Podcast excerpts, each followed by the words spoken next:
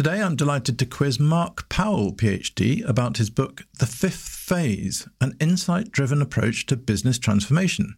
Mark's book talks about how AI technologies may have the power to deliver game changing insights that will transform how businesses understand customers and reveal new opportunities.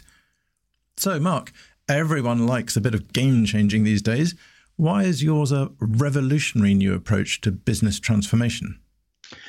I think it's a revolutionary approach because people just aren't doing it. Um, I think it's not that there's something new in that book in a way that no one's ever thought about, but I don't think people have applied it properly. So I wrote the book, quite frankly, out of frustration, uh, having spent the last 10 years trying to help a vast variety of organizations um, develop analytics and drive outcomes, I got frustrated because they weren't very good at it.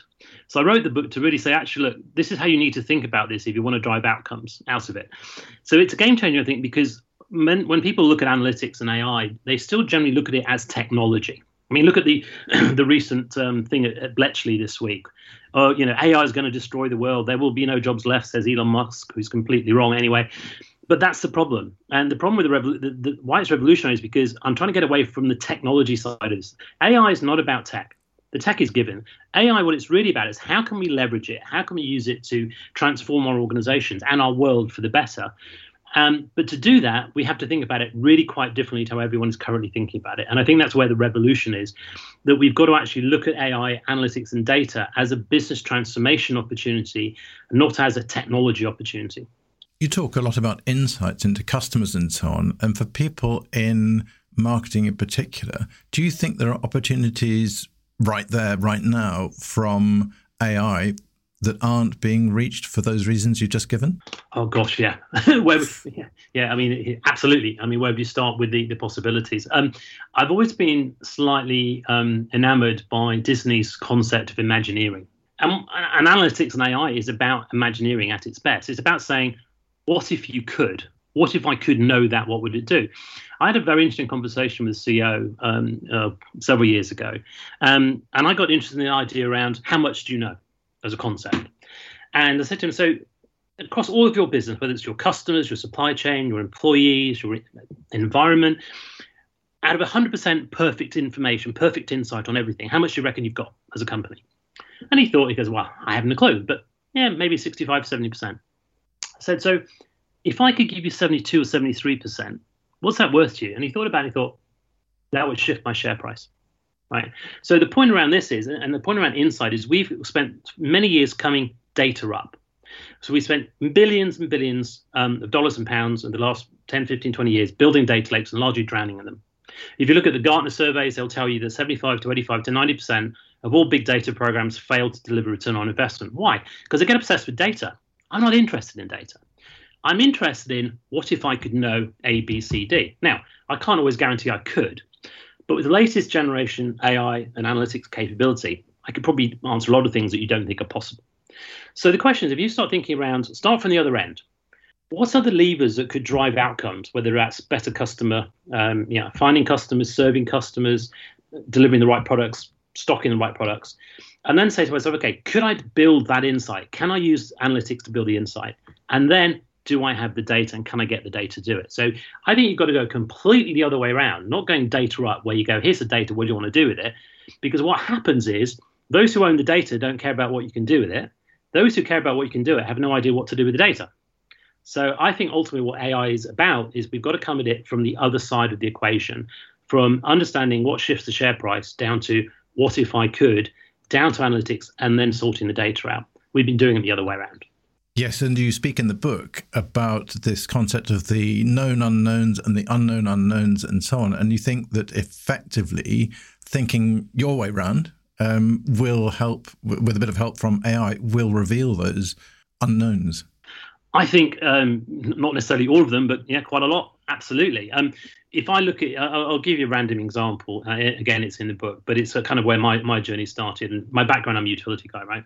Now, everybody listening will be aware that one of the biggest challenges in the water industry is leaks. You know, we still leak roughly 30% of the water underground. And people whiz around, they listen to it, and when it leaks above ground, they think, well, there's a leak there. So the question I had was, could I identify and find a leak with data and analytics and AI? No one knew if it was possible or not, but Truth is, yeah, you can actually, because if I link all the right data together and build some very clever machine learning analytics, I can actually take all the the data from the network and I can basically map it and identify and locate leaks quite accurately. Um, now that was a known unknown or unknown knowns. It was both of them because effectively no one actually knew if you could do it to link the, the, the, the flow and pressure data on network and then identify leak that you can't even see through the information the analytics. So yes, I think you can do amazing things with that people haven't even considered. Uh, another example in the book is a company in the US I've worked with, um, and they've developed some of the most amazing AI um, to effectively link every known drug to every known morbidity in the human condition to repurpose drugs 10 times quicker than a drug company can do it right? Those are, and that is absolutely, you know, unknown knowns and known unknowns. So yes, I think the opportunity around AI, we've barely touched it, and the problem is people get obsessed with, you know, education mutant algorithms, or they get obsessed with, um, you know, facial recognition and racial profiling by CCTV cameras, or whatever. That's the noise in the system. You know, things like repurposing drugs could save millions of lives, millions. So the opportunities around this are just so much bigger the challenge I think at the moment is everyone's getting very, oh my God, AI is going to destroy the world. And I think it's missing the point.